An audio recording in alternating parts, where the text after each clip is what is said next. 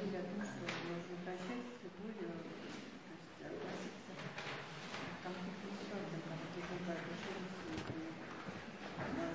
Погромче там, чтобы люди слышали. Зачастую мнение складывается, когда ты так поступаешь, допустим, да, что безнаказанно просто. И человек, не задумываясь, продолжает. Ну, мы, мы, мы здесь говорим о вещах, о вещах, о вещах разумных, и мы здесь все понимаем сейчас, о чем идет речь. Да, значит, ну, ну, в общем, вопрос, если перефразировать, э, если поступать с любовью, то на, то, то- то на шею сядут, да? Э, Да, ну, часто это бывает э, мысль о том, что если я сейчас человека прощу или там поступлю с любовью, мне сядут на шею, да? Но часто это не, некая форма самооправдания. Да, если кто-то из вас смотрел такой фильм «Похороните меня за плинтусом». Там, да, там такая, такая была бабушка, которая, у нее тоже был принцип, что если, если ты, ты там людям спустить, и тебе на шею сядут, тебя предадут. Ну, конечно, если, если у человека есть жизненный опыт, он э, эти ситуации все-таки чувствует. Э, Но бу- бывает, бывают люди лукавые, э, которые ну, лукавы сознательно. Бывают люди, которые сделали что-то, ну, может быть, по неведению или в чем-то не разобрались. Например, есть какая-то его обязанность, ну или что-то вот, ну он сделал не так. Ну, первые разы можно сделать вид, что ну, ситуация сложная, э, там все надо решать уже по ходу. Это, наверное, это, наверное, как в поединке, невозможно теоретически размышлять о каком-то поединке.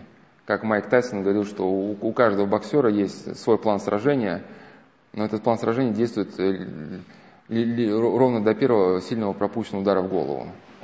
И когда человек пропускает первый удар, он понимает, что никакого, никакой план, ну, план не работает. И- да, я сейчас просто отвечу, что там уже просто си- си- ситуация различная возможно. Если человек откровенно лукавый, ну, первые разы мы можем сделать вид, что не поняли его лукавство. Ну, а, где, а где-то потом, может быть, уже объясниться просто. Ну, это должно быть просто спокойно. Потому что если вы будете все равно нервничать и позволите спылить, у человека остается возможность, а, вы же сказали ему вещь рационально, правильно, что он, например, что-то, не выполняет, то, что он должен по работе, да, если, например, это ваш подчиненный. А у него будет возможность э, ситуацию, ну, по крайней мере, в своем сознании представить так, что вы встали с утра дерганая, ищете кому прицепиться, он просто вам под руку повернулся, да, и, и нужных выводов он не сделает. Вот. Ну, а, да- даже, даже если вот такая си- си- ситуация, где человек может даже откровенно лукавый, но если вы э, его больше никогда в жизни не видите, ну какой смысл ссориться? Ну, ситуации разные бывают, но если вот человек в вашей жизни появился и, и, и- и ушел, то зачем вам потом в ближайшие 20 лет вспоминать о том, что вы себя как-то неправильно повели? Расстаньтесь с ним хорошо и все. Я, знаете, может быть, неправильно немножко сформулировала свой вопрос. Я о, том хотела сказать, что не будет это во вред, когда вот человек, допустим, с любовью ты прощаешь ему и спокойно... Ну вот- ну вот- вот- Ему там учить не будет во вред, потому что некоторые же воспринимают как, а, Но некоторая проблема стоит в том, что на беседах каждый раз новые люди присутствуют. Когда мы говорили про эти проблемы с родственниками, я как раз вот это э, разбирал вопрос, говорить или молчать. Ну, у некоторых людей вот этот вопрос, да, сказать мне или промолчать. На самом деле сам вопрос неверный и поставлен в такой плоскости, в которой ответ на- найти невозможен. Ну, это есть, есть такая логическая ошибка, называется э, ложная альтернатива, когда из большого количества альтернативных вариантов выбирается два, может быть, заведомо ошибочных. И э, ответ на этот вопрос э, человек найдет только тогда, когда он как-то духовно развивается, приобретает опыт, э, если где-то у него были конфликтные ситуации, он их раз- разбирает, как-то за- запоминает, ну, пы- пытается понять, как ему в будущем себя вести. Вот у хороших духовных авторов пытается какие-то советы найти. И постепенно, развива- развиваясь, он, он- вот, вот над этой вилкой, да, из двух, из двух ответов, он просто поднимается. И для него вот сама эта дилемма перестает существовать. Потому что он понимает, что в каких-то ситуациях ему нужно сказать, в каких-то ситуациях промолчать. А в каких-то ситуациях он начнет говорить и просто видит, что, что человек сейчас не воспринимает, стиснул зубы, и лучше подождать до следующего раза. Бывает, где-то мы говорим правильные вещи, но просто выбираем неправильную форму подачи и говорим не в то время и не в том месте. И может быть, надо сказать то же самое, просто дождаться. А? И не тем тоном, да, вот как папа Силуана Афонского, Силуан Афонский, когда еще не был монахом, у него семья благочестивая была, он в скоромный день сварил э, кашу. Ой, в поздний день сварил, сварил скоромную кашу. И через несколько лет папа говорит, сынок, ты знаешь, когда мы в поле работал, то в поздний день сварил кашу в скоромную, мне так неприятно было кушать. Он говорит, папа, еще столько лет ты мне об этом не говорил. Да, я не хотел тебя, сынок, обидеть. И, и мне еще очень понравился случай, как, как кого-то из глинских настоятелей, я не помню кого, э, ну, у него были такие, помимо того, что он был, ну, священник, и у него были административные такие качества интересные. И рассказывал один из насельников Глинской пустыни, что он где-то где допустил какой-то проступок и ждал, накажет настоятель или не накажет. И ждал несколько дней замечания, но замечание не последовало, он думает, а, ну не заметил, и пронесло, и ладно. Ну и дальше начал жить. И через несколько месяцев настоятель вызывает, говорит, вот тогда-то, ну, такого-то числа, да, такого-то месяца вы допустили такой-то проступок. Я на первое время замечания вам не делал, надеялся на ваше исправление. Но через два дня после этого, и он начинает ему давать э, такую целую раскладку, да, то есть и он просто понимает, что, что, что все его там перемещения, э, все, все его моменты, а, они, они, они, они наблюдались, да, а, да, просто настоятель ждал удобного момента, когда это, ну, наиболее он будет готов это принять. Но он сделал соответствующие выводы. Может быть, тогда было не время. Может быть, он спалил бы, хлопнул дверью. Ну, или ситуация не вызрела, как, знаете, не, не пойма не вор. Потому что если а, про человека говорят, что он что-то не делает, но вы лично его, как начальник, если его за руку не поймали, то, в принципе, него всегда будет возможность увернуться и сказать, что, что это не я там. Но я к чему, что когда вот ответ на этот вопрос, я просто повторюсь, вот он на ваш вопрос это насильно, что если перефразировать, если боксер спрашивает тренера, вот когда там будет чемпионат, как мне вести себя на ринге? Вот нет ответа на этот вопрос. Ответ только возможно такой, если ты будешь правильно тренироваться, не будешь не пропускать тренировки, у тебя образуются правильные навыки, и когда ты выйдешь на ринг, вот эти навыки будут работать на тебя. Они тебе помогут разобраться в ситуации. Вот так же, если человек живет по совести, он в каждой конкретной ситуации, да, вот если, может, вы э, смотрели там какие-нибудь э, фильмы где тема боевых, боевых искусств поднимается, там обычно чем сложнее противники, тем каждый поединок, он, он все более и более творческий. Да, один происходит там по колено в воде, другой может происходить на, на стропилах на, на стройке на, на большой высоте, третий может происходить в замкнутом лифте. То есть каждый раз меня, меняются, меняются условия, но если человек не пропускает грубой тренировки, он в любых условиях он сумеет найтись. Также если вы каждую ситуацию стараетесь прожить по совести, вот как-то, ну, действительно, не номинально, а в полном смысле этого слова по заповедям Божьим, тогда на каком-то этапе вот этот ваш опыт прошлых лет, он накапливается и, перерастает в интуитивное знание. Ну, интуитивное знание не в мистическом смысле, да, там озарение какое-то, ну, как накопленный опыт. Когда хирург уже тысячу раз сердце оперировал, он уже просто там по цвету лица больного, он уже знает, что у него там просто пульс пощупает, ему все понятно.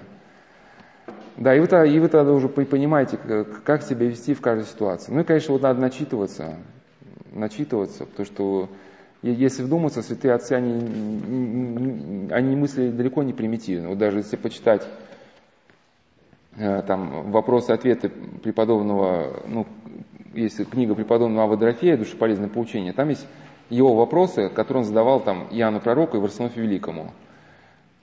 Ну, чем вопрос интересен, что Ава Дорофеем был начальником в монастыре, начальником монастырской больницы, и где-то ему надо было сделать кому-то замечание, ну, выдавал какие-то вещи со склада, и, и у него были вопросы, вот, если там человек сделал проступок, а я являюсь начальником, ну, нужно ли мне сделать человеку замечание? Ну, и они там разграничили, если проступок большой сделан со зла, то ты не должен сделать вид, что ничего не заметил. Если проступок небольшой и сделан просто ну, по невнимательности, да, то сделай вид, что ты не заметил.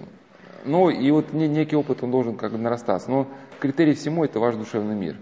Если вы на каком-то этапе начинаете его терять, значит что-то из того, что вы делаете, это неправильно.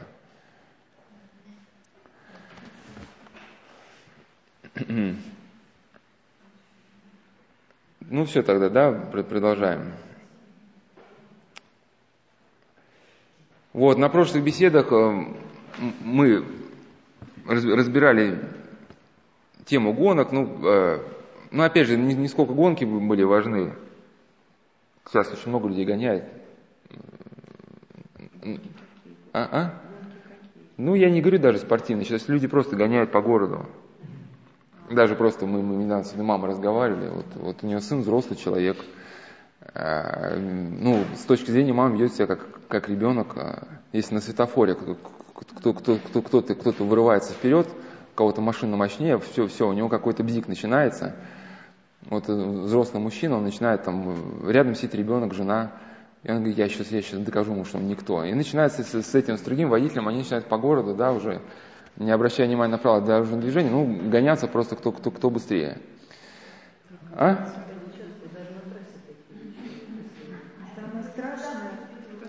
А?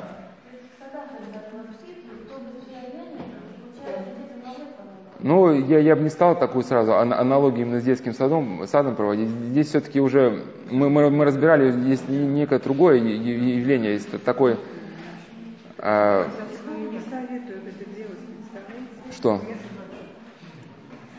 Ну, современная психология мы сейчас трогать не будем, что-то оттуда возьмем полезно. Я вот в первых беседах, с чего я начал лекцию об игре, я вот разбирал такое, а, ну вообще как а, разбирал ту проблему, в связи с которой появилась виртуальная культура, это был лингвистический поворот. Сейчас не буду повторяться, там эти беседы, они будут, ну, в результате которой появилась, может быть, та психотерапия, которая нам известна. Но лингвистический поворот произошел тогда, когда э, было утрачено цельное знание человека, и в человеке многие аспекты его характера, они не поддаются описанию. Ну или, например, как Федор Михайлович Достоевский. Вот он пишет роман, подводит человека какой-то идее, да, и человека вот оставляет наедине с самим собой, чтобы человек имел возможность задуматься. Лингвистический поворот состоял в том, что э, не оставить ничего не, не прописанного однозначно. То есть, грубо говоря, каждому роману Федора Михайловича Достоевского нужно было написать короткий абзац, да, перевести его в двоичную систему и представить в виде цифры.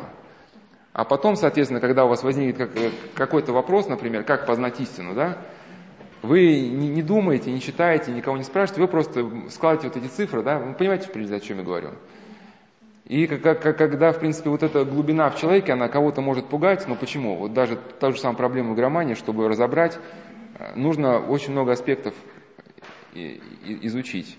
Я часто привожу даже слова, одного нарколога, когда он писал книгу об ЛСД, он обошел московские клиники, опросил профессоров, наркологов, Говорит, давайте определимся, что мы будем отвечать нашим пациентам. Почему принимать ЛСД это плохо? Но никто не смог ответить, дать внятного ответа. Хотя, ну, в принципе, всем очевидно, что ЛСД это какая-то есть опасность, да? А, а почему эта опасность возникает? И вот нарколог справедливо заметил, чтобы спорить с психоделией, нужно обладать, ну, широким мировоззрением, которого на данный момент у современной психотерапии нету.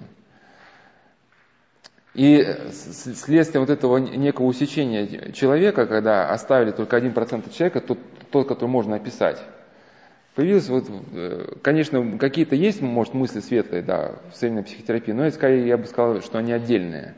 Отдельные куски, и даже не сколько придать психотерапии самой как таковой, может быть, сколько они просто, э, эти наблюдения над природой, экспериментальная вот эта психология, ну, а, а многие же концепции, они как раз э, берут именно человека в таком каком-то усеченном разрезе, да, и создают какую-то э, схему из трех пунктов.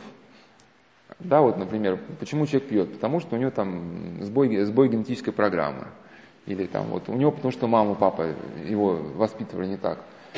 Ну, такие не, не, некие модели, сквозь, сквозь которые сейчас пытаются человека пропустить. А, ну, и поэтому я бы не стал сейчас разбирать то, что когда человек начинает мыслить такими моделями, он практически теряет способность э, выход из ситуации найти. И, и, и он как раз он попадает в эту ложную альтернативу, да, о которой мы говорили. Если э, пациент начинает гоняться на машинах по городу, а психотерапевт мыслит такими моделями, то у него, у него выбор-то невелик. Ему ну, надо только сказать, что либо не гоняйся, либо не гоняйся. И, и в любом из двух случаев человек спросит, а почему? Да, но почему не гоняйся, психотерапевт ответить не сможет. Ну, а, а гоняйся, вроде как может человека почему не спросит. Ну да, это я знаю, современная такая некая, некая концепция самореализации, не держите себе никаких чувств, иначе у вас будут там нервозы всякие, выплескивайтесь наружу. Ну, я бы скорее сказал, что мы на прошлой беседе проговорили про гонки, э, разбирали такой термин, называется, ну, хотя это будет шаг назад, конечно, некий повтор, но ладно. Ну, есть такой термин, называется компульсивность. Компульсивность, вот люди, которые как раз, чем опасны вот и, и всякие вот а, когда человек приклеивается к компьютеру на долгие часы, что у него развивается вот эта компульсивность. Компульсивность – это невозможность человека совладеть, ну, владеть своими желаниями. Как мы можем совладать с этими желаниями? Только тогда, когда у нас, как писал святитель Игнатий Бринченов, когда у нас развита словесная сила души. Ну, то есть то, что, собственно, нас отличает от животного. Ну, сфера сознания. Да, это, это наше мировоззрение, когда мы Э, ну и какая-то сфера мотивов, когда мы хотим, например, что-то сделать, но по какой-то причине не делаем. Я часто привожу такой пример классический, ну для меня классический. Это я знал одного человека, который ну, много воевал в этой жизни, и у него все-таки вот эта война, ну и ладно, значит, ладно, такой экстремальный пример, может. Ну, да даже вот он просто хочет гоняться по городу. Вот я знал одного человека, который, ну, хоть и гонялся, но он не был компульсивен. Ему надо было, как... Это тоже, конечно, гоняться неправильно. Мы, мы когда разбирали тему стресса, там возможный вариант, как человеку разгрузить этот стресс, и выяснили, что гонки это не вариант. Но хотя бы мог это дело хоть как-то контролировать, он выбирал э, пустующий участок трассы и не жал больше 120 км на мотоцикле. То есть у него хотя бы как, какие-то пределы были возможны установить. А, вот у него, ну, он понимал, да, у меня там есть семья, если я разобьюсь, в моей семье будет плохо, ну, какая-то, да, вот, а, или когда у вас чувство гнева сильно вызывает, возникает, вы хотите человека ударить или накричать, ну, вы вспоминаете, что вы христианка, что, и как вы потом с человеком будете мириться. Ну, вот это все как-то воспоминается, проносится в голове, и вы решаете, что лучше сейчас я все-таки свой гнев отложу.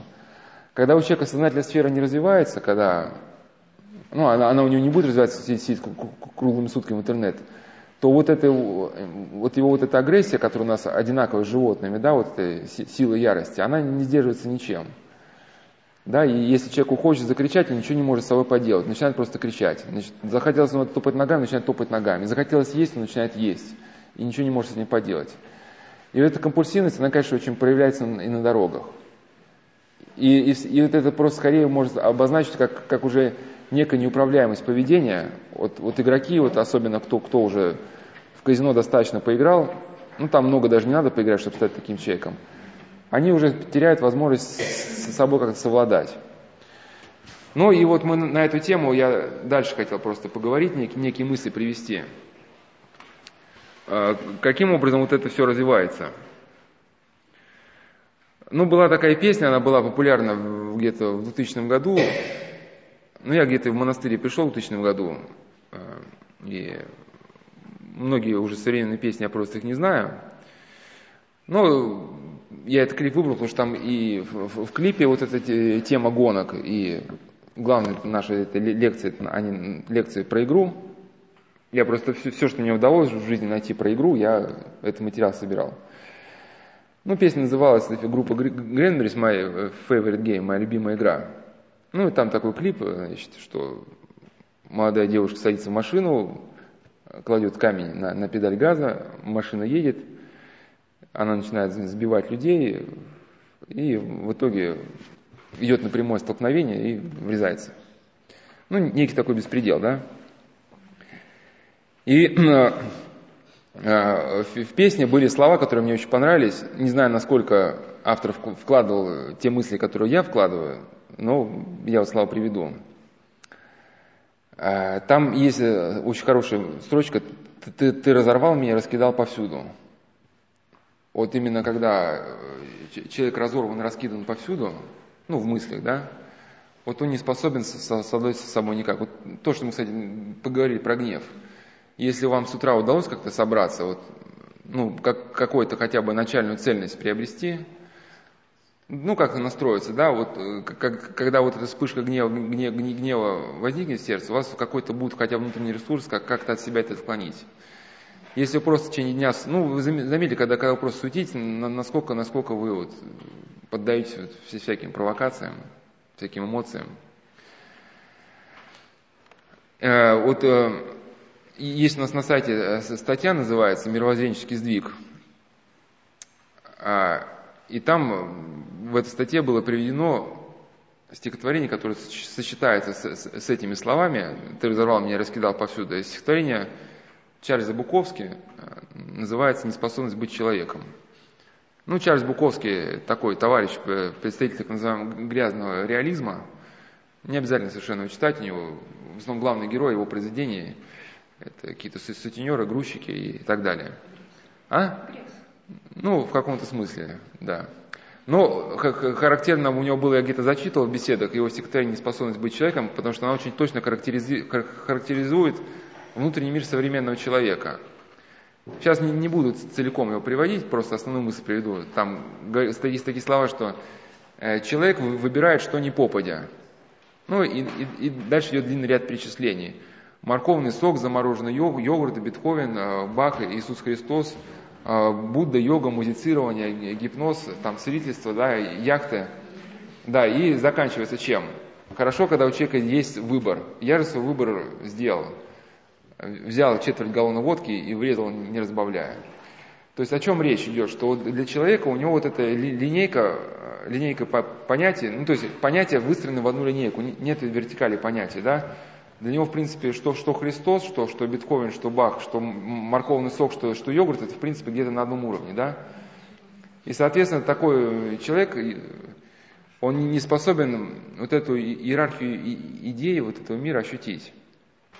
И, и чем это страшно? Что мы от себя какую-то какую эмоцию, ну, вредную для нас, можем отклонить только тогда, когда у нас вот это есть иерархия идеи. Да? То есть, ну, например, вот э, ребенок что-то там сказала, вот, мама, мама вспылила, да, ну и дальше она выбирает, вот, вот, что, что для нее сейчас более важно, выдать ребенку в лицо вот эту порцию гнева и, и, и ребенка потерять может, да, на всю жизнь. Либо каким-то образом смириться, да, и сохранить добрые отношения, да, и, и ответ на этот вопрос будет зависеть, что, что для мамы важнее, да. Но если для нее важнее морковный сок, может быть, она выберет, да, значит, пусть ребенок идет гулять, я попью морковный сок. Ну, если дороже Христос, тогда, да, соответственно, Христос учил нас любви, и я должна поступать по любви. Вот у современного человека как раз у него нету вот этой иерархии идей, и, соответственно, современные молодые люди, несмотря на весь свой пафос, ну, юношеский, а может и взрослый, ну, сейчас все люди говорят с города поднятой головой, мол, я на рекламу не покупаюсь. Но опять же, на рекламу и на все вот эти вещи, которые в СМИ показывают, их можно не покупаться, только когда у человека выстроена какая-то иерархия идей когда он может осознанно сказать, что я не буду этого делать, потому что и потому, да, у, него будет некий осмысленный аргумент. Если у человека мировоззрение не сформировалось, осмысленных аргументов нету, то он попадает в зависимости от самого яркого образа, который попадает в его сознание. Неважно, какой этот образ будет, он может быть очень быть плохим, может быть разрушительным. Вот как раз э, там у Чарльза Буковски ну там в этой статье, которую говорил, мировоззренческий язык разбирается несколько произведений Чарльза Буковски. И там один из его персонажей, такой э, Хэнк Чинаски, это прототип как раз э, главного героя из, из фильма «Пьянь», ну, с Микки Рурком. И там этот, в одном из произведений этот Генри Чинаски, он говорит, что мне не нравятся гладко выбритые мальчики, мне нравятся типа колоритные бандюганы с раздробленными э, челюстями. Ну, такой типаж, да, и мне не нравятся там э, эти симпатичные девочки. Мне нравятся там намалеванные, ну, вот эти такие всякие да, дамы, да. Не, не буду дальше приводить эту мысль, как, ну, какие они. Ну, я к чему, что, что э, человек, человек, у которого не, не сложилось мировоззрение, он всегда выберет то, что наиболее ярко. Ну, соответственно, почему вот эти гонки, да? Вот эта эмоция на данный момент, она наиболее ярко звучит в его сознании, и у человека нет возможности эту эмоцию от себя отклонить. Ну, или еще могу дать такой даже образ, это вот осьминога. У осьминога есть щупальца. И когда даже течение пытается снести его ну, куда-то туда, в другую сторону моря, да, осьминог может зацепиться за камни и как-то начать ползти в обратном направлении – вот когда эти, воспитание человека а, родителями, его, собственно, духовная жизнь, а, образование, оно в нас воспитывает некие такие щупальца нашего ума, когда мы за какие-то понятия можем да, уцепиться и продвигаться даже ну, вопреки общему течению. А сейчас, я как говорил на прошлой беседе, сейчас идет повсеместно такой процесс обнуления. Вот, вот, это, вот эти инструменты, с помощью которых мы познаем мир, и сейчас пытаются просто обнулить. То есть э, воспитывают детей так, чтобы изначально у них э, вот этих щупальцев не появилось. То есть детей отрывают родителей, образование в школе как таковое, оно сейчас уже практически, ну, или вот-вот рухнет, или, или где-то уже. Ну и, и, и, по сути, и по сути дети, они вырастают уже ну, без, без, беззащитными. То есть любая яркая идея, которая попадает в их сознание, она уже полностью их подчиняет. А, ну да, и у Никиты Михалкова, кстати, вот на, на эту идею были, мне мысли понравились, достаточно интересные. Он говорил, что выросло поколение людей, у которых нет почвы, нет иммунитета, не за что держаться. Значит, а когда у человека нет иммунитета, он ныряет в интернет, ему абсолютно не за что захватиться, потому что э, он хватается за это и за это – и эта информация, которую он поглощает, она именно мгновенно, она, ну, если продолжить его мысль, она не способна как-то воспитать человека. Ну и вот э, Виктор Франкл говорил, известный э, австрийский психиатр, что даже эм, э, ну, тему суицида, да, что сумеет ли человек отклонить от себя мысль о суициде, а зависит не сколько от силы вот самих этих суицидальных мыслей, да, сколько от реакции самого человека на эти импульсы. То есть э, э, видит ли человек в своей жизни хоть что-то осмысленное, да, хотя бы приносящее боль. То есть если человек в своей жизни видит хоть что-то осмысленное, тогда у него есть возможность от себя вот, вот, эту, вот этот позыв покончить с собой, отклонить. А, и то, что говорил Виктор Франкл, Никита Михалков, оно в принципе увязывается с православным мировоззрением. Ну и классическое высказывание на этот счет принадлежит преподобному Марку Подвижнику. А, у него есть э, послание к иноку Николая, параграф 20. Очень хорошие слова, что он значит, корнем, корнем проблем человека видит э, разленение и неведение, ну и омрачение. И в чем, значит, идея? что когда э, слепоствующий ум человека движим вот этим, то есть окутан забвением, неведением, разленением, ну, грубо говоря, вот если совсем банальным языком эти фразы перевести, забвение, неведение, разленение, это может сослаться на беседу протерея Андрея Ткачева в клубе 40 сороков, у него была беседа, называется «Язычество – это Франкенштейн». Но он писал, что там рассказывал, что банально, что когда кни, человек вообще не, не читал никаких книжек, а, никак не развивался, то его мозги, они ну, такие сырые, и на эти сырые мозги удобно падает любая примитивная речевка.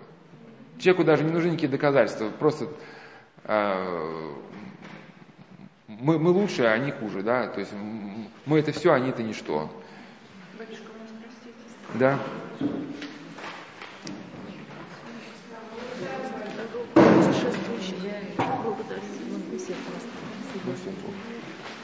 Благодарю. Спасибо. Все, все. Спасибо вам. Так не хочется от вас уезжать. Может, даст Бог еще когда-нибудь приеду. Большое спасибо.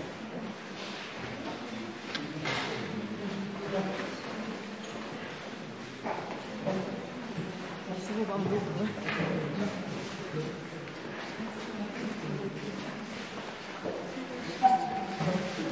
Тема, на ваш вопрос. Спасибо. Бесконечно так, спасибо.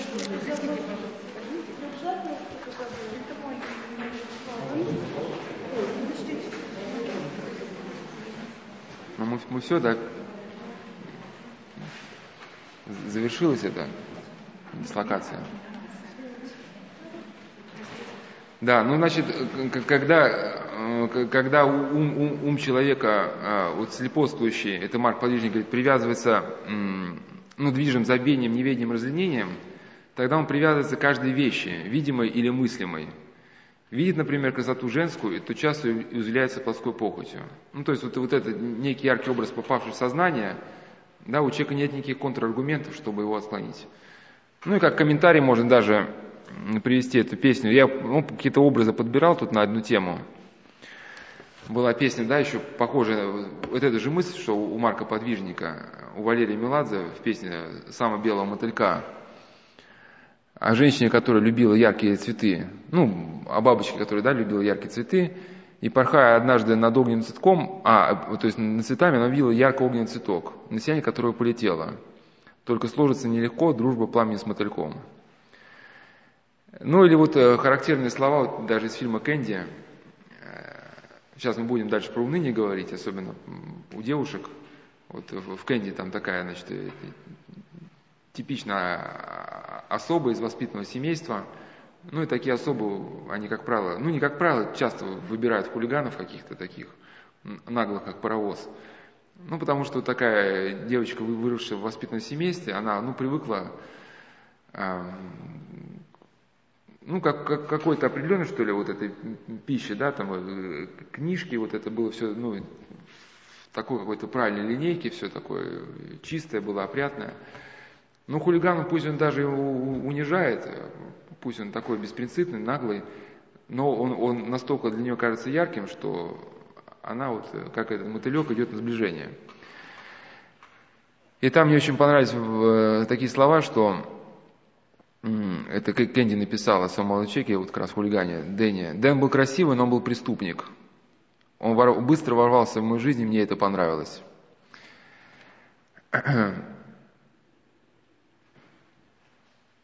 И, значит, и что происходит, вот если э, то, что мы сейчас говорили, ну, начать как состыковывать с, с темой уныния. Но вот у человека нет никаких внутренних ресурсов, чтобы отклонить себя от а, какой-то яркий образ. Ну, это первое. Второе, в принципе, как мы на прошлой беседе говорили, вот эта тема, тема экстрима, она очень связано все с темой эгоизма. Ну, это даже не то, что мои слова, это даже, это даже не то, что православные авторы.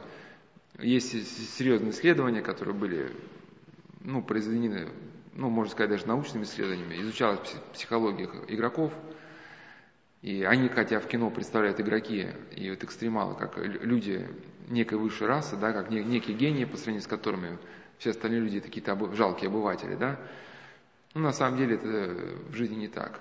Исследования показывают, что игроки, они вот зациклены на себе, а, капризные, эгоистичные, да, вот, хотят выбрать роль такого всеобщего балования. А, когда человек значит, сосредотачивается целиком на себе, у него начинается в нем развиваться масса проблем, которые сейчас мы все озвучивать не будем, это будем дальше просто разбирать. Скажу просто, что академик Ухтомский проблемы гордого человека назвал проклятием эгоистического существования. И он неким образом начинает вот скользить вглубь самого себя, ну, в плохом смысле этого слова. Не в смысле там самопознания, а вот как гордый человек он бывает, да, в себе замыкается, ах так, и вот сидит и пережевывает эти свои эти больные мысли, да, где-то. Ну, в некой изоляции попадает, ну, потому что для гордого человека, понятно, кругом все это уроды, да, никто, значит, его тонкой души не понимает, и никто не достоин того, чтобы с ним общаться.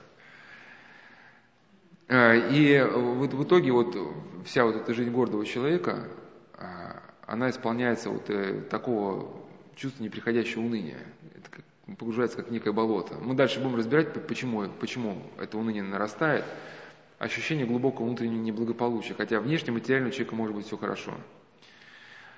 Но этого уныния ничего не приносит радости.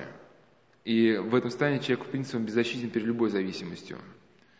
Вот любая болезненная привязанность, которая появится вот в его жизни, будет воспринята им как огонек. Ну, как вот это, хоть э, патологическое, хоть болезненно, но все-таки как, как некая форма жизни. Да, потому что если так у человека просто он был подавлен, да, вот некий мрак был внутри, ну, пусть в его жизни появились наркотики, какая-то преступная деятельность, э, какая-то женщина, которая над ним издевается, как хочет, да, унижает его перед его друзьями. Вот э, любой фактор, который так или иначе ну, пробудит его эмоции, станет восприниматься как некая форма жизни.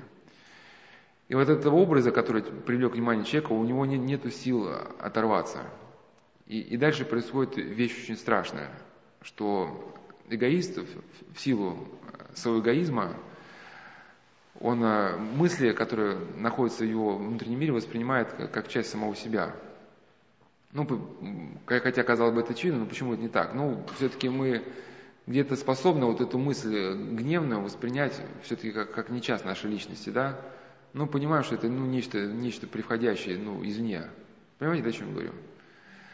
Просто эгоист в силу того, что он каждую свою мысль считает гениальной, полученной чуть ли не от Бога, он все свои потребности э, начинает считать как, ну, что их надо неукоснительно выполнять в любом случае. Если он захотел съесть, он будет добиваться что-то поесть, да. Хотя, в принципе, человек более-менее скромный, э, он способен от этого оторваться. Вот ему захотелось, допустим, вот съесть последний там кусок мяса, который лежит на сковородке. Но в силу своей скромности он от этого желания может оторваться. Почему? Он подумает о других. Вот помимо меня здесь есть еще люди, может, они тоже захотят. И он не станет есть, да? Эгоист от этого желания оторваться не сможет, потому что он как бы скажет, ну я самый лучший претендент на этот кусок мяса, и поэтому буду его есть. И он, э, эгоист всегда привыкает э, добиваться того, чего нравится. Неважно, вредно ему это и полезно. А страсти э, на первых порах они нравятся. Вот как наркотики, как все эти гонки, экстримы и казино, разрушение жизни пойдет потом. Там через, через несколько месяцев уже, конечно, проблемы начнутся. Но на первых этапах человек, когда воспринимает все более радужно, когда еще не сформировалась никакая зависимость, и когда даже если это наркотики, то дозировка маленькая. И вот этот разрушительный образ сращивается вот э, с эго человека, и человек начинает воспринимать как собственным «я». А, а собственным «я» эгоист не привык жертвовать ни для кого, ни для чего. Вот эгоист не ставит в такие вопросы, например, правильно или неправильно я поступил вот то, к чему я стремлюсь, может вообще к этому не надо стремиться, да, может это неправильно. И может то, что меня сейчас на данный момент привлекает, может быть это, это зло, а не истина. Вот на эти вопросы может ответить только тот человек, кто способен к какому-то критическому мышлению. Но у эгоиста критики нету. Если вдуматься в жизнь эгоистов, то можно заметить, что они очень рано становятся пристрастны в вкусной еде. Ну, практически не могут оторваться ну, в прямом смысле это слово становятся зависимыми. Если вдуматься, эгоисты очень рано начинают мучиться от неразделенной, неразделенной любви. Эгоист, в принципе, всегда мучится от какой-то любви. Ну почему? Потому что почему она всегда неразделенная? То, что он жаждет просто обладать. Вот если это женщина, она навязывает свое общение мужчине. Начинает буквально смысл его преследовать. Там, где, где был, почему задержался, куда, куда пошел. Вот. Она хочет властвовать безраздельно, да. Если это мужчина, он, он точно так же. Да, вот бывают некоторые мужчины бредят этой идеей, что это женщина принадлежит исключительно им. Она моя, она моя, она не имела права сходить туда, она не имела права, не спросив моего разрешения, сходить сюда. Э, ну и, соответственно, с таким человеком рядом быть очень тяжело, поэтому, как правило, они их бросают, они остаются одни. Но и когда человек остается один, он продолжает мучиться, но вовсе не от того, что он потерял любовь. Он мучится не от того, что ушел э, человек из его жизни. Он мучится от того, что э, раньше этот человек в его унылом мире пробуждал какой-то огонек эмоций, да, а теперь он остался во, во мраке. Вот даже если обратить внимание, э, как эгоист реагирует на тех людей, которые его любят. Если он заходит в комнату, а ну, человек, который, с которым он любит пообщаться, допустим, спит, он его разбудит. Ну, типа, я зашел, да, значит, давай, все, я пришел, пора меня, меня развлекать. Да, человек, которого, у которого есть подлинная любовь, он увидит, что, да, человек спит, значит, я не буду его будить. Да, пусть мне будет, будет уж сейчас скучно, но я лучше посижу в своей скуке, да. А, и, и, и в этом смысле очень а, показательны, конечно, слова Раскольникова, который на каторге, как было сказано, что он страдал от внутренней тревоги, предмет беспредметный, бесцельный. Он не понимал, для чего ему жить.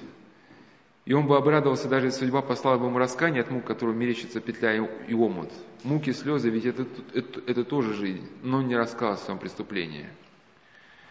И вот если вот э, даже посмотреть на девочек из э, богатых семейств, таких благовоспитанных, действительно, когда они попадают в эту ловушку, да, в эту любовь к хулигану, как эта песня, да, там, мамочка милая, там, что же там будет, я полюбила бандита, что это такое. Вот, и она буквально, вот эти молодые девушки, в буквальном смысле цепляются вот за любого мужчину, кто, ну, кто способен хоть как-то их расшевелить в этой жизни, вот, вот расшевелить вот это болото уныния. Ну и здесь, конечно, ну, оторваться это только один путь вот из этого, и мы дальше будем разбирать это, это путь вот этого, путь осмысленной любви к другому человеку. Ну, если даже здесь вспомните вот эту как, каторгу да, Раскольникова. Если читал преступление, ой, это преступление наказания, ну, конечно, одно дело школьная программа, в школьной программе такие вещи не замечаем обычно. Ну, кто-нибудь помнит, да, эпилог, чем закончился преступление наказания? Никто, никто не читал. А? Ну, в общем, если вы, если вы перечитаете эпилог, вы прям удивитесь. Вы, вы, я, мне кажется, что вы просто не обращали внимания. То есть, ну, обычно там читаем, а, что Раскольников стал сходить с ума, и, ну и все такое прочее. А самое главное, последний абзац, он как-то, сильно, чтобы его понять, это уже по прошествии лет то каких-то. Но смысл, что когда Соня отправилась, кстати, мы сегодня говорили про, про, про родственников, да, когда, что, как с родственниками общаться. Мам, некоторые мамы говорят, как, как, к Христу привести. Вот когда Соня пошла за, за школьником на каторгу, она ему даже не, не дарила Евангелие. Он сам попросил у нее. Она ничего не объясняла вообще, в принципе. Она просто делала, что могла для него. И он был такой ожесточенный, ничего не хотел ни слушать, ни принимать, и она поэтому ничего ему не говорила. Но однажды вот что-то в его душе перевернулось, и вот он понял, сколько он много боли ей принес. И Достоевский очень трогательно пишет, что они стали друг, друг а, против друга, и хотя лица их были худые, изможденные, но на этих лицах а, уже сияла заря обновленного будущего, полного воскресения в новую жизнь. Их воскресила любовь. Сердце одного заключало бесконечные источники жизни для сердца другого. На этом роман заканчивается. Да, почему это важно? Вот именно для, для человека такого экстремала, э, эгоиста, а дальше мы будем разбирать, что экстрим это только форма бегства от уныния. А, хотелось мне в качестве такого дополнительного комментария, образа, привести некоторые мысли из романа Эрик Марии Ремарка «Жизнь взаймы». Там главный, главный персонаж – Клерфе – это профессиональный гонщик, любит авантюры, бегает из одного города в другой, играет в казино, любит женщин. Ну, такой типичный случай. И э, в этом романе э, у Ремарка очень такая точная была дана характеристика э, одного такого персонажа по имени Пестер. Значит, он сделал из жизни культ – а страх смерти превратил в эстетический цинизм. Опасный горный троп он пытался не довести до садовых дорожек. Ну, у нас был беседа, где мы разбирали горы, почему люди уходят в горы, что они там ищут. А чтобы так жить, требовалось, эти слова подчеркиваю, много денег и мало сердца. Да, вот эти слова «мало сердца», они ключевые.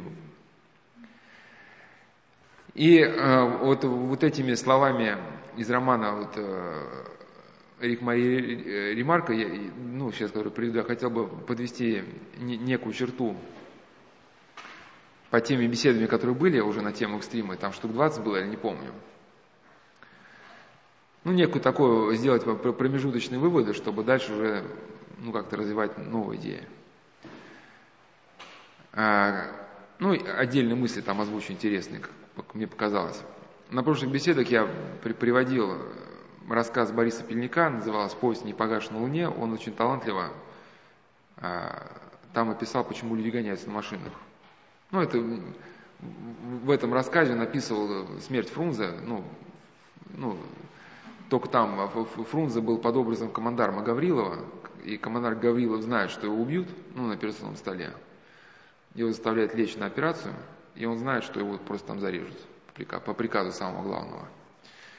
И он накануне своей смерти, он бешено начинает гнать машину. А потом тот самый главный, который отдал приказ на уничтожение командарма, когда ему докладывают о смерти, он звонит в гараж и говорит, подать спортивную двухместную гоночную. Ну и точно так же, видимо, чтобы переключиться с этих мыслей о совершенном, он начинает гнать с этой бешеной скоростью, ну не он, водитель, и приезжает на ту самую опушку, куда утром приезжал командар Гаврилов. И у командарма Гаврилова есть такие слова, которые мы уже разбирали, и еще их коснемся. Это типичная такая иллюзия гонщика. Ну, гонщики, я говорю, не профессиональные, сейчас все по горам гоняют. Я сейчас машину вел безумно, с 99 шансами разбиться, но каждое мое движение точно, и разбиться нельзя. Я пьян непонятным опьянением точности. Но если бы мы разбились, мне было бы только хорошо. Ну, это как вот я говорил про, про Майка Тайсона, да, у каждого, у каждого боксера есть план, но он ломается ровно после первого пропущенного удара в голову. И жизнь ломает вот эту некую иллюзию того, что ты пьян неким опьянением точности и не способен разбиться. Ну, какие-то мысли уже приводил, просто в этом романе части много было собрано из того, о чем мы говорили. И вот как разбился вот этот, э, как Клерфе, вот этот гонщик. А, то есть не, не разбился вначале, у него были некие ритуалы перед гонками. А, значит, он пытался войти в состояние, при котором человек уверен, что с ним ничего не случится. Равновесие делает человека как бы ясновидящим, спасая его от всяких сомнений, колебаний и неуверенности. Раньше у Клерфе нередко появлялось такое ощущение равновесия, но в последние годы ему часто его не хватало. Не хватало этих мгновений ничем не омраченного счастья. Ну, когда человек в этом состоянии полной безнаказанности просто мчится, да, еще одна мысль, которая очень хорошо у Ремарка показана, что это, в принципе, мысль святоотеческая, что страсть не бывает бессупружная, ну, святцы так говорят. О чем это речь идет? Что если у человека есть какая-то страсть, то, как правило, рядом присутствует еще какая-то другая страсть. Ну, просто, может, человек может более более удачно скрывать. Ну, ну, допустим, если человек, допустим, принимает наркотики, то рядом будет вранье и воровство. Да? Но если воровство, это понятно, это, это всегда рядом будет присутствовать ложь.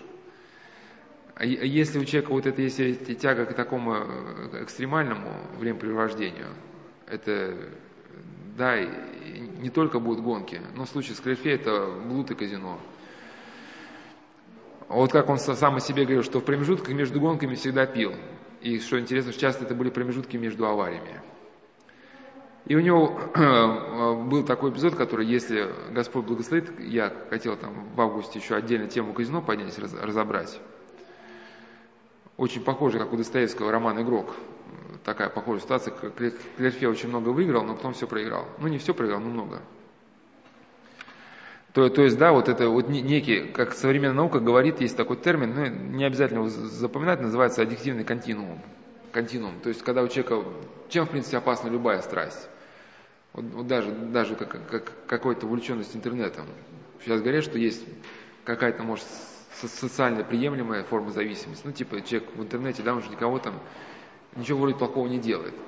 Но опасно то, что уже формируется некое вот это болезненное, неуправляемое внутреннее состояние, которое может потом э, вылиться уже в любую другую область, да, понимаете? Не только в интернет, в те же самые гонки. Да, вот как а, один психиатр Короленко писал, что вот эта аддиктивная система пытается уже выйти наружу взять бразды правления, ну, если своими словами, бразды правления в свои руки. А, и вот там же вот очень было интересное у Ремарка замечание, что, ну, которое он вкладывал вот, в ум Лилиан, это подруга вот этого главного героя,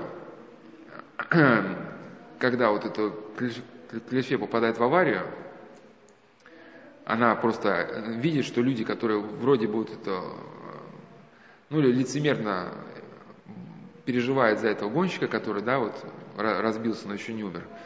Но на самом деле это они вот это одели некую маску, что они за нее переживают. На самом деле вот это у них, ну как Ремарк точно замечает, это некое видоизменившееся вот это ощущение похоти, да, которое вот сопровождает все увлечения такого рода.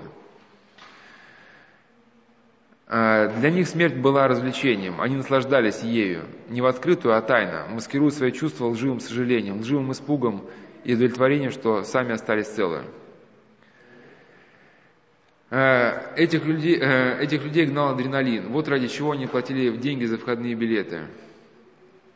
Э, она ненавидела всех этих людей, каждого из них в отдельности. Она ненавидела мужчин, распрямивших плечи, ненавидела женщин, которые, бросая взгляды из-под тяжка, давали выход своему возбуждению. А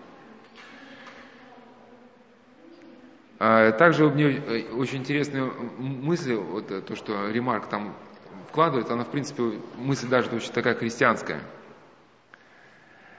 что, ну, один из героев, он говорит, что, ну, вот это Лилиан, что эти люди, которые приходят э, поболеть на эти гонки, да, ну или даже не, только они, все остальные, живут так, как будто намерены жить вечно. Торчат в своих конторах, гнут спину с записанными столами. А, они живут так, как будто смерти не существует. Они гонят мысль об быстротечности жизни, они прячут голову, как страусы, делая вид, будто обладают секретом бессмертия. Но если сделать дополнение, вот, вот, вот этот экстрим, он людям неким образом помогает убежать от этой мысли о скоротечности жизни. Да, вот это неприятные для себя мысли о грядущей смерти, вот каким-то образом замазать вот этой гонкой. Даже самые дряхлые старики пытаются обмануть друг друга, приумножая то, что уже давно превратило их в рабов – деньги и власть. И вот еще, еще есть мысль, которая, в принципе, даже совсем, она, может сказать, может даже совсем уже ближе к христианской.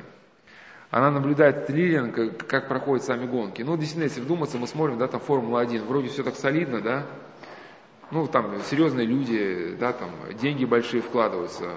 Одно колесо, я не помню, сколько он тысяч долларов стоит. Ну, смена колеса, да. Но, но если вдуматься, если вдуматься, то что в принципе это происходит, да? Ну, а в принципе это мало чем отличается вот, вот а? А? Не понял.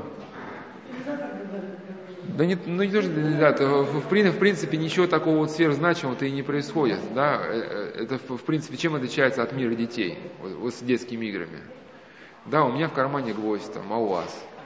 И, и, и, то, что, и то, что вот это э, детские вот эти рисовки друг перед другом, да, ну, у одного человека там, он, он сумел прогнаться с такой-то скоростью, другой с такой-то. Ну вот, в принципе, и все.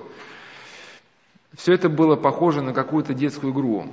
В ней участвовали по своей охоте. И опасность становилась игрой. Ее могли воспринять всерьез люди, которым она непосредственно не грозила. Ну, то есть, это, это опасность. А, Лилиан, а, Лилиан все это назвала пошлым психозом. Не мудрено, что эта игра с огнем казалась непристойной. Гонщики напоминали детей, которые стараются перебежать дорогу перед мчащимся автомобилем. Также поступают куры и погибают под колесом машины. Но когда взрослые люди ведут себя подобным образом, это вызывает не восхищение, а только досаду.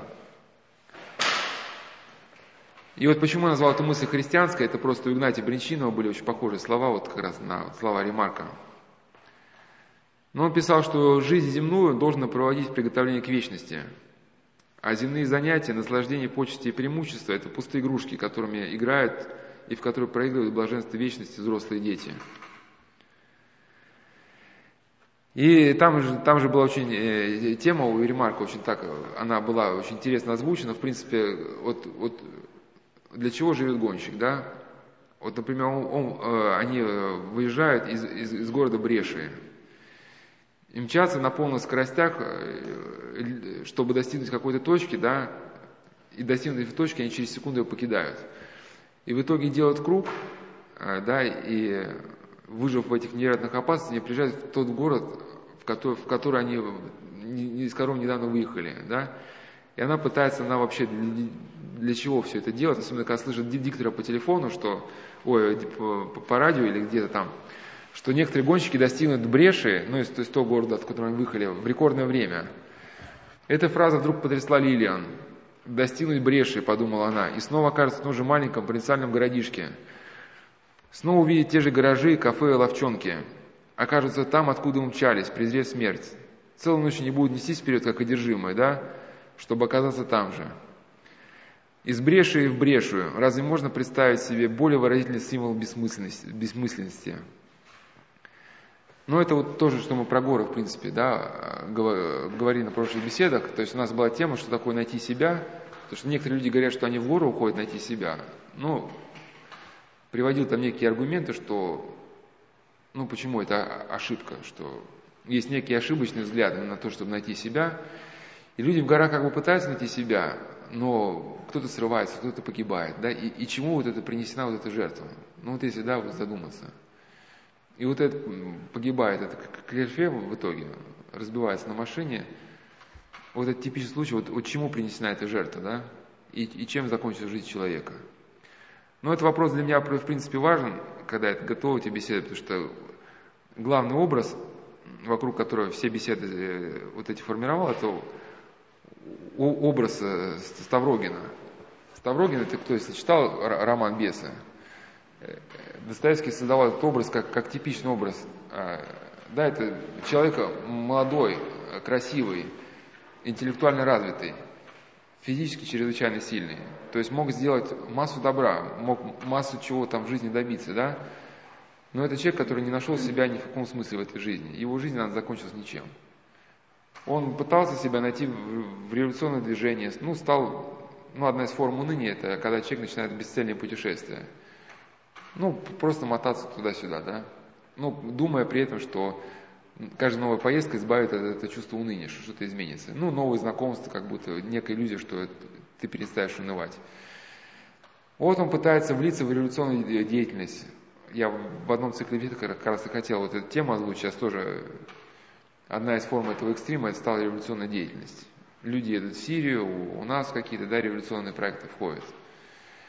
Но Ставрогин себя нигде так найти не сумел. Ну и вот в итоге повесился. Его жизнь закончилась ничем. Потому что он, действительно, как сказал один священник, если любовь человека не осветится факелом любви к Богу, то она в буквальном смысле заканчивается ничем. Ну так же, как произошло с Клерфе.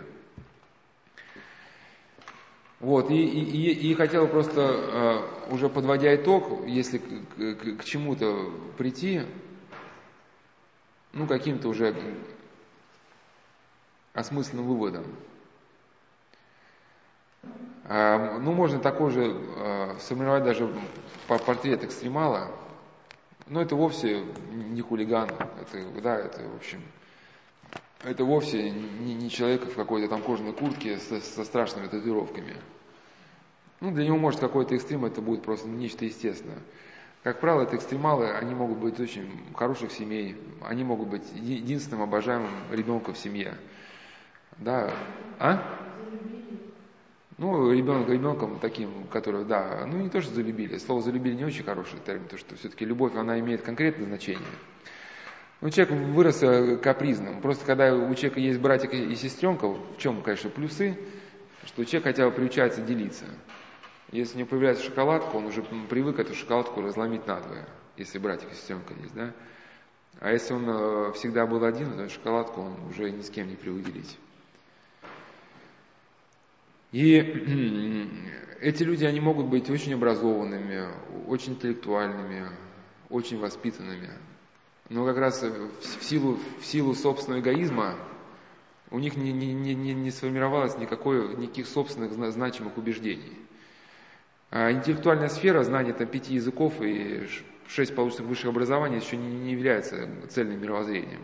Это просто еще набор фактов, которые можно почерпнуть в интернете. Есть же Google переводчик, да, там, забивайте предложение, да, ну, в, ну, в принципе, если вам нужно перевести, да, Э, на одной из бесед, где-то мы рассказывали, я, я рассказывал, а в дальнейшем хотелось более подробно рассказать, что вообще цельно-устойчивое понятие формируется у человека как, как ну, ну это даже не моя мысль, это Лев Выгодский, наш известный психиатр советского периода, но мне кажется, он был верующий человек. Но он не сколько говорил, конечно, о формировании картины мира, он сколько говорил, что у человека, который утрачивает духовную активность, утрачивает социальное взаимодействие с другими, у него распадается картина мира, ну, распадается понятие человек теряет возможность, э, ну, в первую очередь, начинается как э, это шизофренический процесс, человек перестает воспринимать переносный смысл слов.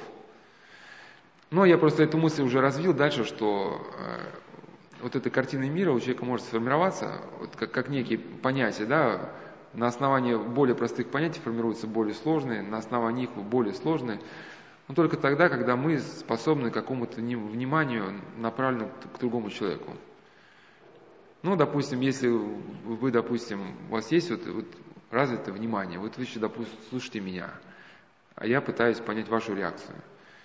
И если мы внимательны друг к другу, мы из этой ситуации выйдем ну, взаимно обогащенными. Может быть, у меня что-то получится вам передать.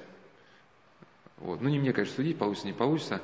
Но даже если у вас будет даже негативная какая-то реакция, если я, у меня эта способность хотя бы в зачаточном состоянии сохраниться, да, быть внимательным другу, ну, даже вот эта ваша негативная реакция должна меня, по идее, ну, как-то по-новому, по-новому взглянуть на те беседы, которые готовы, да, может что-то урезать, что-то изменить, понимаете, да? Э, человек, который живет эгоистически, он способности, способности лишается, да. И он попадает в то самое состояние, которое мы говорим, молодые девушки, которые, да, начинают любить э, хулиганов. Э, и когда вот э, такой человек начинает прыгать с парашютами, ну, сейчас многие формы развлечений всякие, там, на веревку с небоскребов, да, в горы. Сейчас уже ничего доказывать не буду, мы уже, я все обоснул раньше, сейчас уже просто как какой-то уже чисто ну, голые какие-то промежуточные такие уже идеи на основании сказанного. Ну, как он говорит, например, что э, чтобы добавить жизни, да, вот, ну, ну вот сама эта фраза, значит, она уже дает некий намек, что, что значит, внутри есть некий внутренний мертвец, которому, да, необходимо добавить жизни. Если у человека действительно предположить вот, наличие такой полнокровной духовной жизни внутри, то для него вот этот, в принципе, прыжок с небоскреба, прыжок с парашюта, это будет, наоборот, некое неспадение, да, э, некий шаг назад, вот, э, некое просто окрадывание самого себя, да, когда мир человека сузится, ну, до вот, вот этой, в принципе, банальной, примитивной эмоции, когда у тебя перехватывает дыхание, да. Я на, на прошлых беседах рассказывал про одного человека, который был, создал свою группировку, ну, она была очень жестока у него, вот эта команда. Наводили страх на всех. Но был экстремал в полном смысле этого слова. Был очень богатый и путешествовал по миру, где все вот это мог найти. Прыжки с небоскребов. Ну, в общем, что мог он найти, вот он тем и пользовался. Ну, впоследствии так сложилось, что он э, криминальный образ жизни оставил. Видимо, как-то Господь ему помог, что его не убили при этом, удалось ему из этого мира выйти. И впоследствии он стал э, христианином, и его были близкие знакомые, э, тоже, тоже вот, который мне эту историю сказал, тоже стал значит, христианином. И когда он рассказал, что он собирался в гости к своему знакомому, он говорит, что тебе привезти? Он говорит, да, привези мне там книжку какую-то или там что-нибудь такое, ну, какую-то мелочь. То есть, ну, в том смысле, что человек, он настолько как-то, видимо, сейчас насыщен, хотя он отказался от, от, от этой шикарной жизни, которая была. У него жена там в шубу ходила, он все это оставил. Все это стало просто ненужным. Внутри человека чем-то наполнился тем, что, да, что давало ему чувство удовлетворения и без внешнего вот этого антуража. Ну и сам вот этот э, друг вот этого человека, не чуждой духовной жизни, рассказывает историю, привел э, слова преподобного Антония Великого, я их уже приводил, что когда Антоний Великий э, вошел в келью, ну, в свою келью, тогда познал путешествие. Казалось бы, да, вот, ну, есть даже фотографии, там, пещера преподобного Антония. Ну, просто темная пещера. И казалось бы, да, вот человек в эту пещеру заходит, казалось бы, должно быть скучно. А наоборот, перед человеком открылось вот путешествие. О чем идет речь? Что внутренняя жизнь человека может быть очень насыщена. Она может быть, конечно, чрезвычайно трудна и напряженна. Но вот это напряжение, вот этот труд, который направлен к какой-то цели, действительно важный. Да, и эта цель, она видит, даже ведь она цель имеет перспективу не только вот нашу конкретно земную жизнь, да, она простирается туда на последующие миллиарды лет. Да, если, в принципе, вот эта жизнь вот этого Клерфи, она была полностью бессмысленная, ну, в принципе, ну, ну ты выиграл эту гонку, ну, в принципе, что дальше? Ну, да, тебе там повесили медаль на, на шею, там, поаплодировали. Ну, как помните, там, а, этот, посторонний вход воспрещен, а тут зрители аплодируют, аплодируют. Ну, вот ты это вкусил, ну, дальше что? Ну, вот этого на день, на, на день тебе хватило. А, а завтра что будешь делать? Вот.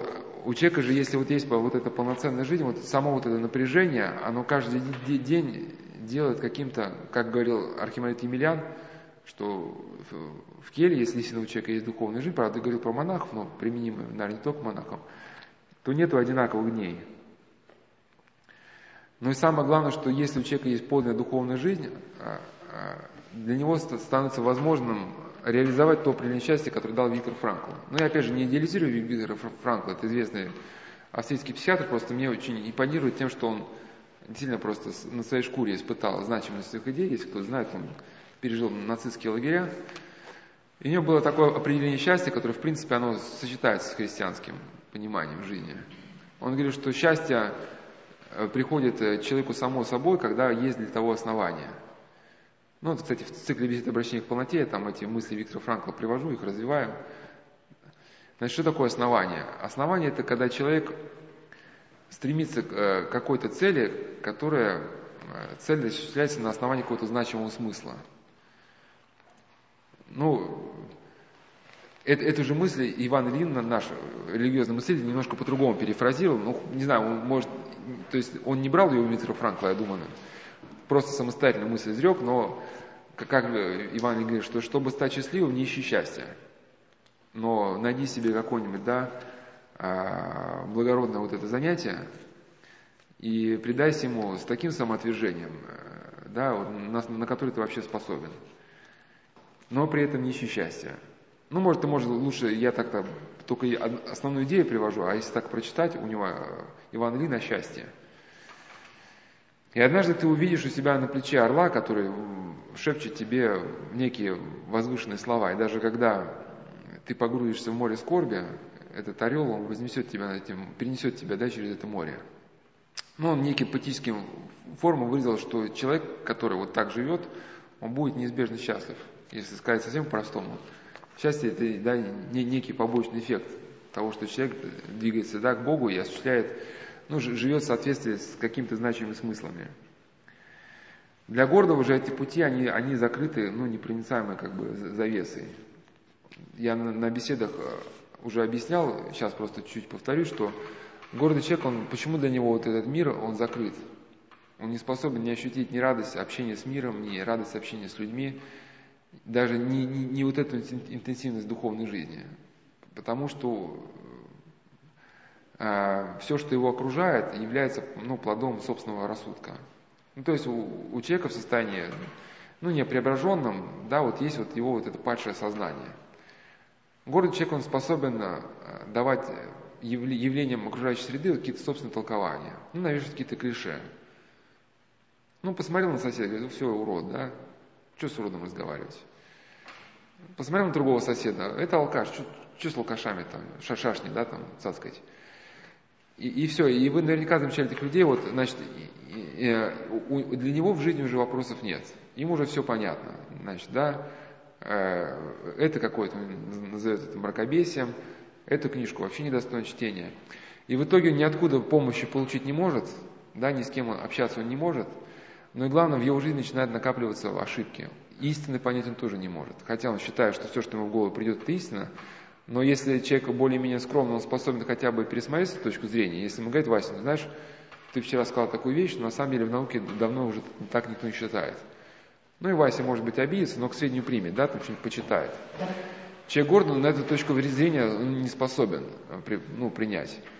И даже был там, кажется, в интернете такой эпизод, ну, я не смотрю, мне уже рассказывали, когда мы тему обсуждали, что профессор делает операцию вместе с каким-то, ну, не стажером или молодым врачом, и врач говорит молодой, ну, профессор, вы знаете, вот сейчас так никто уже не делает, как вы делаете.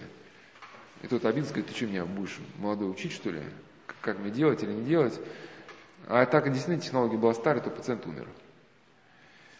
И вот, соответственно, вот этот э, окружающий мир – который, как академик Томский говорил, мир неистощимый в своем многообразии, да, он для гордого человека закрыт непроницаемой завесой. И этот мир для человека, он становится каким плоским, серым, безжизненным, скучным и неинтересным. Окружающие люди становятся такими же, он их просто не видит. Ну вот, вот скорби, вот эти функции выполняет, да, скорби, это как это называют Божье сверло.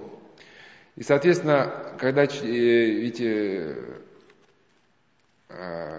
насколько все меняется в жизни, когда у нас вот появляется вот некая хотя бы предрасположенность к тому, чтобы хотя бы если мы где-то допускаем, что в этой жизни мы не одни. Ну, хотя бы если человек где-то маячит, там на заднем плане мысли, а может не я один гений-то в этой жизни, да? Вдруг рядом со мной есть толковые люди еще, еще помимо меня. Но когда хотя бы человек вот способен эту мысль допустить, вдруг э, он мир как бы начинает приобретать какой-то объем, он начинает расцветать. Потому что те люди, которые еще вчера оказались пустыми, ну, здесь даже не просто уродами, вдруг человек начинает видеть, что они, кажется, они глубокие, интересные какие-то, да, вдумчивые люди, у которых ему учиться и учиться, и которые даже превосходят его по опыту, по знаниям. И главное, что человека, когда он уже увидит, как этот мир становится объемным, у него уже мысль о собственной ограниченности его не пугает. На самом деле даже мысль о собственной ограниченности – это великое счастье. Познать, что, что, что ты ограничен, потому что у тебя есть всегда чему учиться и у кого учиться. Трудно быть э, самым-самым гениальным человеком в мире. То, что получается для тебя никакого перспективы, она невозможна, да, уже? Некому учиться. Но я к чему, что э, человек, который вот это некий перенос центра тяжести на других, он произошел, то, что мы назовем христианской любовью, да, жизнь для него становится невероятно интересной. Он даже просто на ровном месте вот это, вот это чувство интереса к жизни он может испытывать. Просто, просто наблюдая за другими людьми. А если он вступает с ними вообще в какое-то взаимодействие, то там вообще, да, даже его работа, она внешне какая-то даже может быть неинтересная. Но все в, в купе и напряженная духовная жизнь, и вот такое отношение, да, к людям. Соответственно, если ни первого, ни второго, то единственное, что может человека как-то расширить, это вот какой-то вот такой драйв, да. Это прыжки, это бег, это какие-то острые ощущения. Ну, из этого состояния, конечно, чтобы выйти, надо дальше разбирать очень много нюансов. И если сказать вкратце, то могу только сослаться на, дальнейшие беседы, что, что человеку будет ближе, как, какая тема его ну, зацепит и выстрелит, неизвестно. Но вот если гипотетически предложить, эти Господь благословит беседам развиться, то когда человек будет слушать, может он по-новому взглянуть на себя, на свой внутренний мир. Ну, конечно, взять на себя подвиг вот этого постоянной, ну, учиться, это невероятно трудно научиться вот этот центр тяжести переносить себя на другого. Потому что мы всегда вот, уже настолько у нас эта тяга, тяга к себе укоренилась, что мы невольно всегда следуем ей. То есть захотели что-то там посмотреть, включили там музыку или что-то, да, там, не, не думая о других. А, или вот такой пример, что идем где-то по улице, вдруг видим, наперед к нам идет знакомый, а мы спешим. У нас сразу внутреннее нытье начинается. Вот, я спешу, да, он сейчас там, мне, сейчас начнет что-то меня спрашивать. Вот, а, мне, а у меня времени нет, он сейчас начнет рассказывать какие-то проблемы, мне придется в это погружаться. Да, это мы думаем о себе. А действительно, вот если вдуматься, а может у человека действительно есть какая-то нужда. Вот, может для него, вот для, ну, для нас это, да, его проблемы кажутся примитивные. И мы не думаем, почему полчаса рассказать о какой-то ерунде, да? А для него, может, это важно. Ему важно, даже если мы зададим ему совсем банальный ответ, просто выслушаем, скажем, ну, знаешь что, подожди до завтра, утро вечер мудренее, а завтра там тебе видно будет. Ну, что-нибудь такие банальные слова, может быть, важно было их услышать. И вот, и вот это как бы изо дня в день, вот это, когда мы просто, просто вот это тренируем, грубо говоря, себе эту способность. Она невероятно тяжело тренируется, но со временем все-таки возможно. Следующий пункт, это, конечно, да, вот Господь гордым противится, смиренно дает благодать если человек, он эгоист, он в принципе не способен ощутить глубину этого мира, иерархии идей еще по той причине, что э, окончательно все вот эти как бы части мозаики в уме собираются только тогда, когда к человеку прикасается благодать. Очень хорошо это показал архимед Авраам Рейдман, говорит, что когда благодать присутствует уму человека, тогда у него вообще не возникает вопросов никаких, ему все становится понятно. Ему понятно, как работать, как общаться с людьми. Но вот если в силу какого-то поступка или его страсти благодать отходит, то в его жизни все начинает разрушаться в сознании. Работа, которую вчера устраивала, перестает устраивать. Семья, которая тебя вчера еще устраивала, вдруг начинается, да, вот жажда какого-то развода. Ну, то, что мы говорили, вот это состояние, да, в системе волшебной лампы Алладина, человек вот в такое состояние попадает. Ну и вот когда вот это смирение в человеке начинает прозябать, то за смирением следует вот, вот это осеннее благодатью. И когда вот э, в человеке осеняет благодать, тогда он ощущает вот эту полноту внутренней жизни, как Господь сказал, да, Царство Божие внутри вас есть. тогда вот э, некое ощущение возникает того очень важное, что каждая минута э, твоей жизни, она осмысленная, она имеет значение для всей твоей жизни в целом. Пусть даже у тебя работа внешне может быть какая-то и скучная, и неинтересная, но заповеди Божии ты можешь исполнить в любой обстановке. И любое дело, малое или великое, накладывает твою душу отпечаток, с которым тебе придется в вечности, вечности жить. Но смирение, конечно, здесь надо понимать, э, как понимать смирение. Много о смирении написано. Мне наиболее заполнили слова архиепископа, э, ну, священника. Его, в принципе, э, принято решение все-таки называть священником, потому что епископская хератония, которая совершилась в годы репрессий, она не получила как бы утверждения у патриарха Тихона. А священник Антоний Галынский-Михайловский в своем трактате о молитве Иисуса о божественной благодати, он говорит, что на некоторых э, ступенях молитвы, хоть он писал о высоких ступенях молитвы, но все равно эту мысль приведу, она актуальна для нас, что рождается смирение как следствие ну, познания собственного бессилия в борьбе со страстями. И как, да, и Аксинин говорит, что исполнение евангельских заповедей научает человека его немощи. То есть, когда человек изо всех сил стремится исполнить евангельские заповеди, он понимает, насколько это трудно и насколько в его природе не хватает сил для того, чтобы вот исполнить эти заповеди о любви, да, там, о воздержании. Что происходит, как, когда человек испытает полное бессилие свое в борьбе со грехом, со страстями, тогда он начинает активно искать вот этой божественной помощи, активно начинает искать благодати, которая на его вот этот призыв откликается, да, и только тогда человек начинает а, признавать Христа не, не как просто такого умозрительного какого-то Бога, да, к которому мы там в храм ходим молиться, а как утиного вот, искупителя э, и своего Спасителя. И когда человек в этом состоянии столкнувшись с собственным бессилием, он начинает э, и молиться по-другому. Если вот этого некого не произойдет, конечно, коренного перелома от, от, от, от собственного вот этой самости да, к ближнему, ну, конечно, здесь должна быть такая разумная граница соблюдена, невозможно всегда а, жить только каким-то служением, да, потому что и, иначе мы просто распылимся. Мы не можем входить в жизнь других людей бескон, ну, бесконечно, потому что мы на каком-то этапе просто исчезнем сами.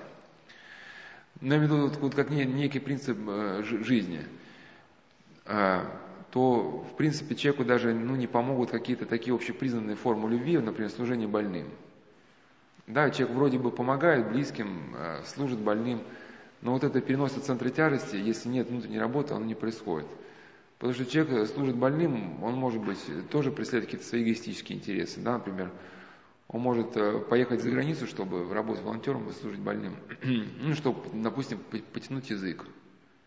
Да, э, или, допустим, справиться с, с какими-то своими проблемами. Но изменение жизни начинается тогда, когда мы при контакте с человеком начинаем искать вот, собственно, вот этого человека. Не той пользы, которую мы приобретем в результате общения с ним, да, пусть даже будет польза духовного характера. Типа я стану более смиренным, более там, менее эгоистичным, да, а когда вот ищем человека вот самого по себе, когда по выражению Томского другой человек для нас становится личностью, которая пришла в историю, чтобы никогда и никем не повториться больше. Если вот этого переноса нет у центра тяжести, то даже вот это служение больным, оно может превратиться в, все в ту же форму попытку бегства от уныния. Ну, кто-то бежит а, от уныния через экстрим, да, через, ну, или компьютерные игры, через гонки, ну, неважно через что. Но если человек вырос в христианской шкале координат, он может от, от уныния пытаться убежать через ну, форму христианского служения, да. Но опять же, здесь может быть, бывает так, что подлинной любви не происходит, как говорил Схиархимед Гаврил Бунги, да, что, что вот это бегство от уныния, оно может принимать окраску даже вот такой христианской любви.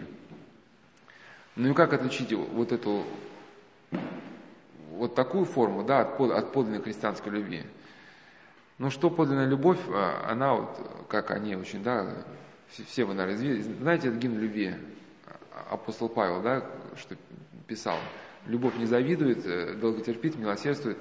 То есть человек, который движет, движен подлинной любовью, он э, к другим людям, ну, как-то терпелив, кроток, снисходителен. Он как-то более строг к себе и прощает другим. А когда человек бежит от собственного уныния, ну, через дела, как ему кажется, любви, его любовь, она очень требовательна, беспощадна. Э, ну, как это, да, там, типа по выражению догнать и, при, догнать и вторично причинить любовь, да, если человек не согласен.